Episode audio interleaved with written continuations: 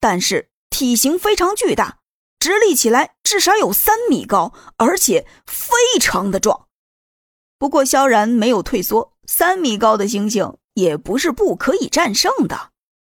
小东西，别嚣张，先吃我一拳！萧然抡圆了拳头，一拳打在了猩猩的肚子上。他这一拳至少八百磅，就是一头牛也承受不住。然而，猩猩毫发无损的站在原地，还缓缓的弯腰看向了萧然，鼻子里。喷着气流啊！啊，大大大大大大大大大大哥，大哥，我我错了，快跑！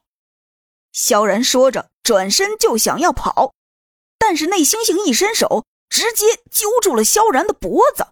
身为一个特种兵，萧然在一只猩猩的面前，竟然毫无还手之力呀！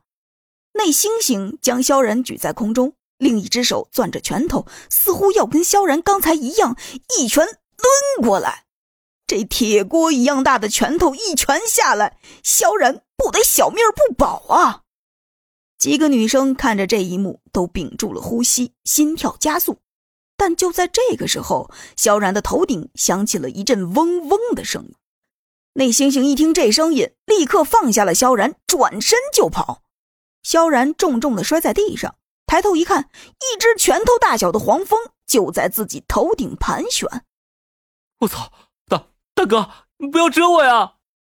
但黄蜂可听不懂萧然的话，扇动翅膀，猛地扑向了萧然。巨大的黄蜂袭来，萧然也没有束手就擒，抬手就打了过去。但是那黄蜂反应速度非常之快，轻松的就躲过了萧然的攻击，然后猛地遮向了萧然的头。萧然反应也很迅速，赶紧双手抱头。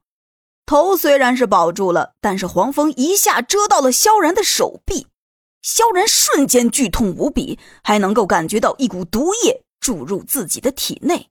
这么大的黄蜂蛰一下，人肯定没了。那黄蜂蛰完了萧然之后，也没有再攻击其他人，直接就飞走了。而萧然则是在剧痛之中直接昏迷过去，四脚朝天的躺在了地上。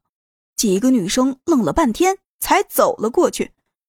萧然，萧然，你怎么样呀？夏清心上前轻轻推了推萧然。完了，他不会死了吧？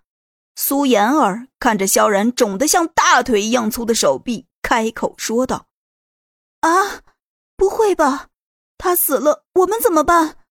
这荒岛上没有他保护我们，我们也很危险呀。胡冰雪担忧道。